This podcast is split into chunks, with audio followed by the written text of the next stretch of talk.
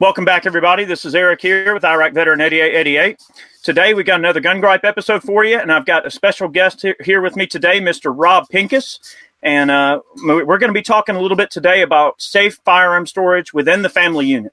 Okay, small children, your wife, people visiting, folks in and out. You know, that's one of Rob's pet peeves, and we thought we'd have some fun talking about this today.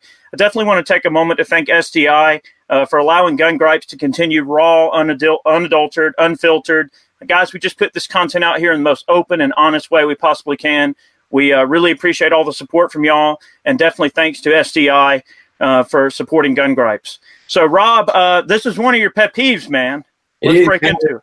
It's uh, it's a big deal. I think this this gun negligence, right? Um, as executive vice president of Second Amendment organization, it was it was mandatory for me when I took that position that we not just focus on the kind of traditional gun rights advocacy in terms of educating people outside of the gun world and lobbying to defend our rights, but also that we do the advocacy inside of the community to end gun negligence. And I talked about it last year at Gun Rights Policy Conference. Uh, the, the things I said were hard, right? About policing our own, about admitting that there are negative outcomes, about admitting and acknowledging the risks when you bring a gun into our home, right? Um, so, so this is a big deal. This is one of our. This is actually from from uh, last year and, and the idea that, that I believe we should be more assertive in our fight to end gun negligence, right? So not just assertive in our fight to protect our Second Amendment, to protect our right to defend ourselves and all of those things, but also policing our own. And man, it's, it's been a rough week, you know, and uh, we got kids getting hurt because of negligence. We got kids getting hurt because parents aren't watching the guns and watching their kids. And it's hard to do both. I get it, right? I've got the four year old upstairs. I got the I've got the burn from the bouncy castle. It's her birthday this week, and we we, uh, we got rained out. The bouncy castle's out in the yard. I'm gonna go out there and play with her again later today. But the idea is chasing that four year old around is a lot harder than just locking my guns up, right? And so I want to talk about the ways you can store your guns, and for people interested in defensive use of guns, the way you can stage your guns, and that's really important to understand that that you can access your guns very very quickly and very very efficiently for defensive use, but still prevent that tragedy like we've seen too often. I, I queued up a few stories here, right? This one um, was earlier. Uh, this is well, this one was actually one that came up in the in the search from last year, but it was a two year old accidentally shoot get shot by the three year old brother, right? And people think, well, two year old, three year olds, they aren't in any danger. Well, you know, then we got this one. This was just this week, just I think within the last 48 hours. A three year old in Texas goes upstairs to his dad's bedroom, takes a gun off the top of the dresser, shoots himself in the hospital. Now we don't know if he's going to live or not, right, with a head wound. And then this one, um, where's the other one here? The two year old uh, that shot, whoop, two, year old, get out of here. There we go. Two year old with the grandmother's gun takes the gun out of the purse, loaded gun out of the purse, and shoots uh, him or herself in the head. And people want to understand this real quick. Let me show you because people, I already saw it on the internet. Well, I know that sounds kind of fishy. How can a two year old fire a gun, right? I've had Baby Pincus playing with a SIRT pistol, right? Shooting SIRT pistols. I mean, Baby Pincus has her own little miniature ballistic shield at Universal Shield Center, right? she was like two or three. She was like with the, the micro uh, SIRT pistols, the one that are the, designed to replicate the single stack subcompact guns. She can shoot that. You know, she wraps two fingers around it. But what happens is most kids that don't have education around guns, if they're going to fire this gun, here's how they do it. Now you realize this is a SIRT pistol. I didn't feel comfortable doing this. I'm going to close my eyes because of the lasers, right? The photons. But here's how kids do it. They get their hands on the gun and their thumbs end up in here, and that's what they do. And and that's a problem, right? You can see how that's a problem for a two year old, but this is how they do it. So don't think I get it. Maybe they can't rack the slide, right? But they can sure get that safety off in 1911, and they can take that 12 pound double action trigger and they can push it in with their thumbs. And the only place that gun gets pointed when they push it in with their thumbs is right at their face or their chest.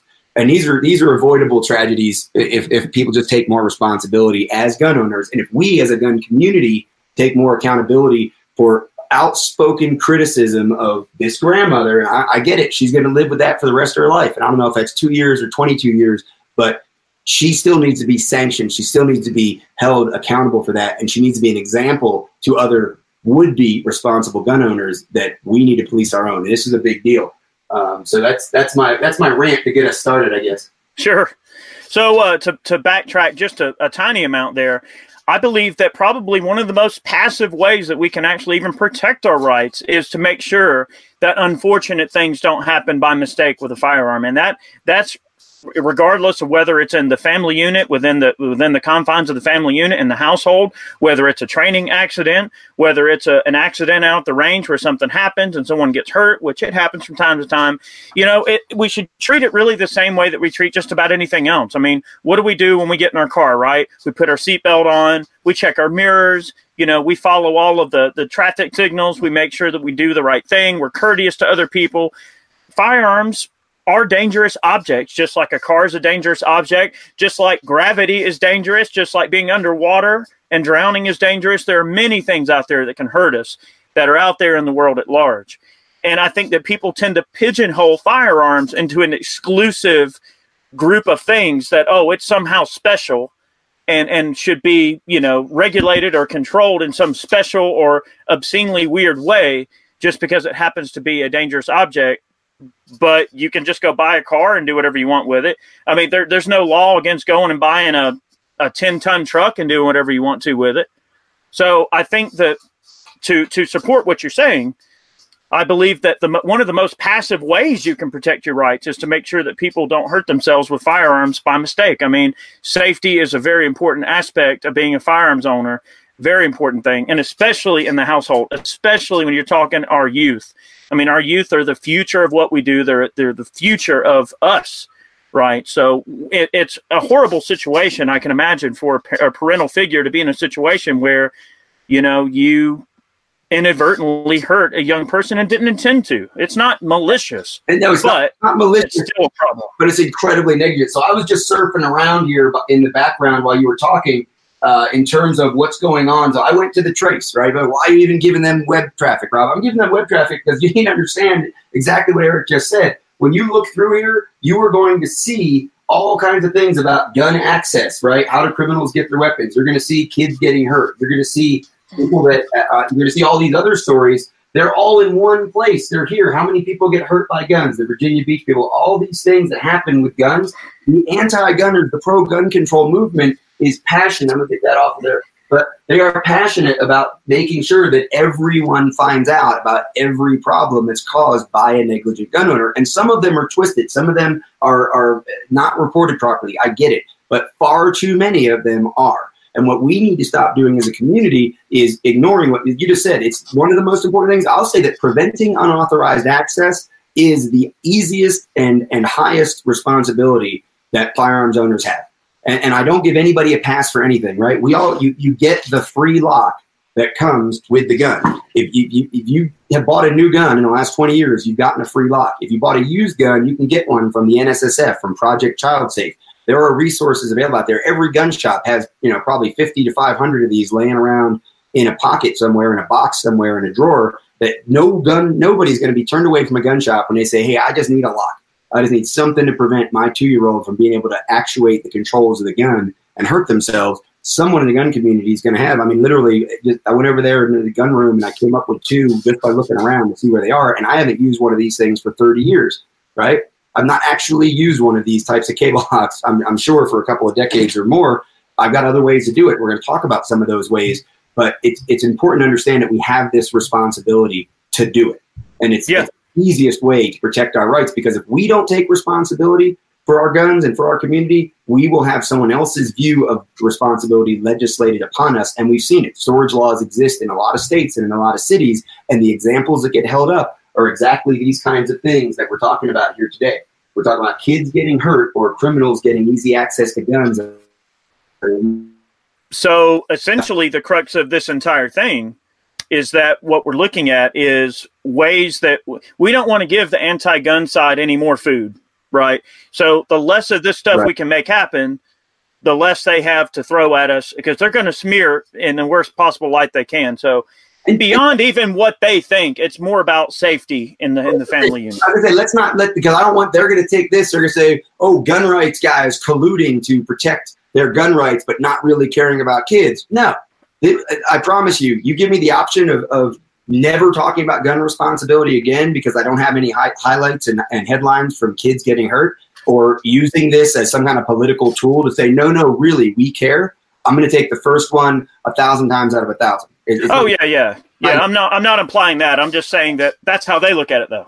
But they're always going. They're not going to waste a tragedy. There is no, not at all. But what we neither should we, I guess, is what I'm saying. Is we need to take that out. People will tell me, "Well, Rob, you're just promoting Personal Defense Network. You're promoting your work at 2AO on the on the body of that little kid." Well, guess what? Just like the bodies in the school shooting, just like the bodies in the terrorist attack, just like the bodies in these tragic negligent issues, we've got to take advantage of talking to people while they're listening. And these things are compelling. And I don't care if it's the aftermath of suicide, the aftermath of a violent spree killing, or the aftermath of a tragedy in the, the uh, presence of negligence. We need to talk while people are listening. And, and I hope people are listening right now.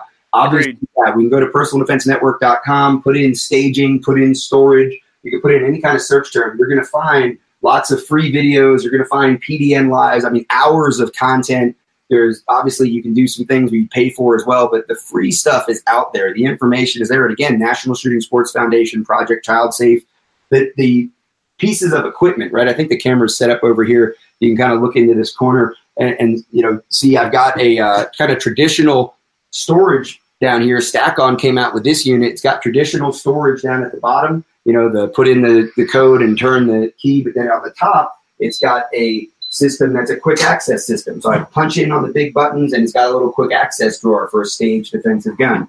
I've been a big uh, proponent and, and, partner with GunVault. They just um, announced a whole new set of uh, second, it's actually third generation quick access safes. Um, we're partnered up with them with Walk the Talk America as part of our suicide prevention as well. So you'll start seeing these um, in gun shops all around the country that are offering to hold guns for people that are struggling with issues, you know, which is a whole other mental health thing that we should talk about.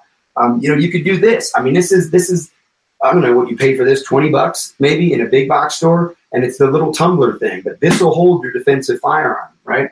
Um, certainly, you can get into some of the more sophisticated things like the Identilock, right? The Identilock, um, which is a, a clamshell, right? It's a chargeable biometric clamshell. It goes around the trigger. What I love about this is that that grandmother, she could have had this in her purse, and when she took her purse off, at her grandkid's house or wherever she was, or maybe you're the mom that takes the kids over after the soccer practice to another friend's house. You want to have a glass of wine. You've got the per- gun on, or you've got the gun staged in your purse.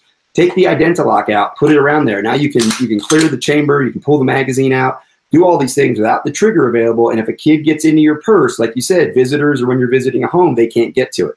You know, but if you need it, it reads your finger, it pops off, and you've got that gun in your hand. There's that's just, some that's some James Bond stuff right there. and it, and, it, and it's it's it, I mean it goes in you know different directions. You can program different fingers. You can get on there and just open it up in different ways. As long as you get your finger in the right place, it's going to pop open, right? So I, I can be in this situation and do exactly the same thing, and it's going to pop open. The the issue is to just think about it. And, and I don't buy again. These are free, right? But if you if you got 12 ARs and zero safes, it's the same as having 12 ARs and never taking a class right? People say never sell a gun. Well, guess what? If you've got more than five guns and you never paid for a defensive shooting class, if you want to be a gun collector or a hobby shooter, I get it. Cool. But if you're telling yourself and you're telling your family and you're telling the internet that you own guns primarily for defense and you've got more than five guns and you haven't taken a class, you're lying to yourself. Right? Same thing. If you're telling me that you can't afford a safe, you can't afford to lock your guns up, but you have more than two guns, you're already lying. You're already wrong. You don't need two guns. You don't need one gun. You want to exercise your rights. You want to go buy a gun. You now have the responsibility to use the free lock, right? Or do you want to buy three, four, five, 25 guns, get them Cerakoted, put all the crap on them, whatever you want to do? Cool. Just keep the kids from getting them.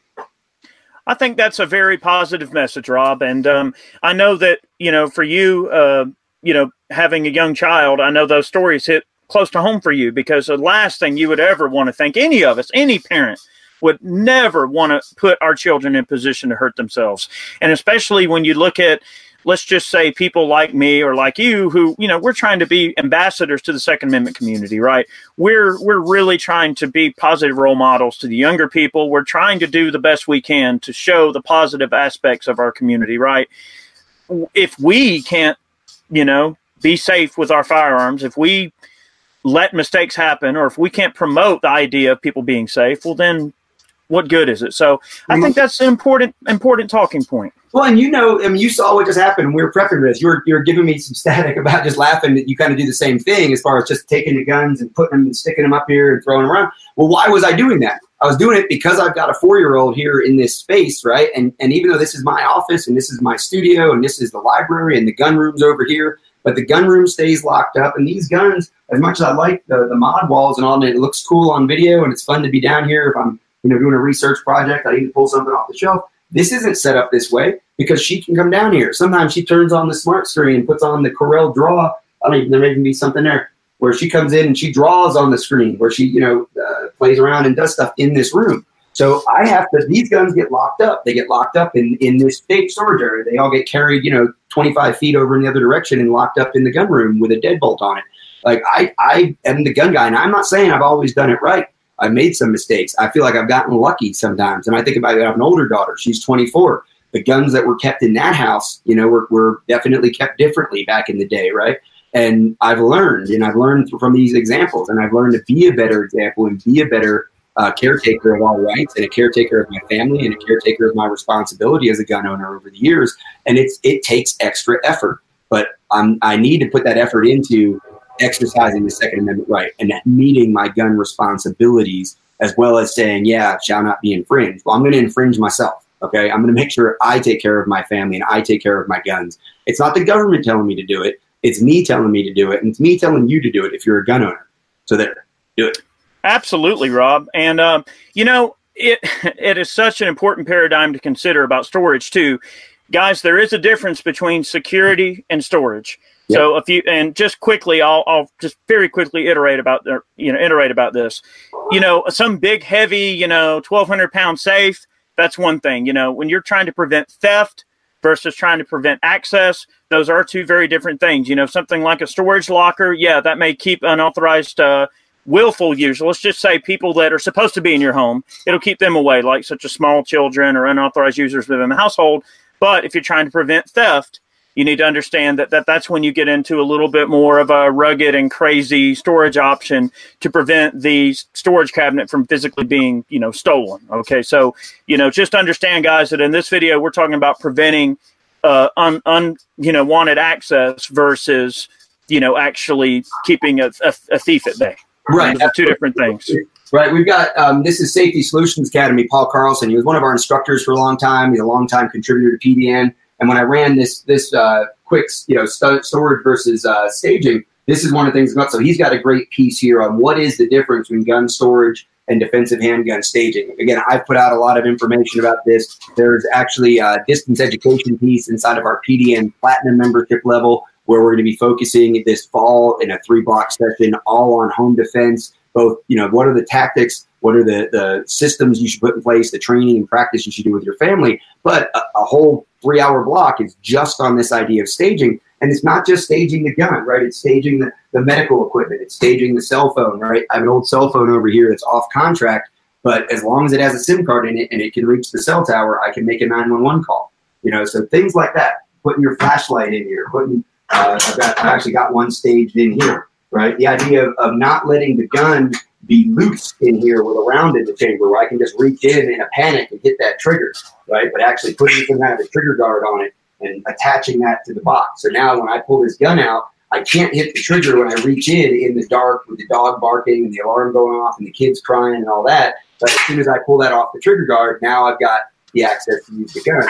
So there, there's a lot to this. Like I get it. It's not super simple if, if you're trying to balance all of these issues of efficient access, the responsibility, you know, the staging, the storage, and then the theft prevention versus just curious kid getting their hands on it. There's a lot of layers to this, and I'm just going to encourage people again go find the resources, whether it's the NSSF, Safety Solutions Academy, Personal Defense Network. Like there are a lot of different places out there where you can get this information for free um, hit me up on social media and I'll give you the links. Um, maybe we'll put some of them in the show notes. Absolutely. Yeah, we'll, we'll definitely. Um, too easy. You're you're breaking up on me there a little bit, Rob. Say that one more time. I was it's just too easy to do this right. So maybe we can put some of those links for the resources if people want to hit me up in social media or hit it right here in the notes on the show too. Wonderful. Absolutely. We'll, we'll definitely put those links down in the description box below. Guys, make sure you go and check out Rob Pincus. He's a great dude.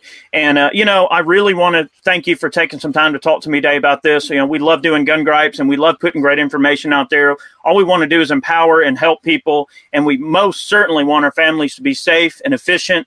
And there is a balance between having guns ready, but having them inaccessible to unwanted users. So definitely check out Rob a little bit more and look into some of those links down in the description box uh, to learn more. Rob, thanks for hanging out today. Uh, anything else uh, you got for my people?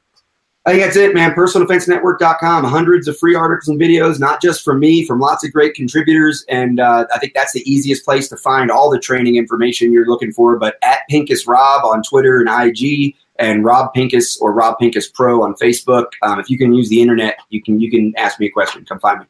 Good deal. All right, guys, thank you so much for watching today's video. Really appreciate all the support we get from our viewers.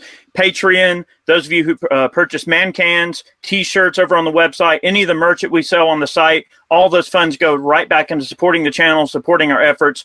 Thank you so very much. Rob, thank you again. And we will have more gun gripes on the way, many more things uh, going on. Uh, I can't wait. We've got a ton of content on the way and we're looking really forward to getting it out to you guys. Have a great day. We'll see you next time.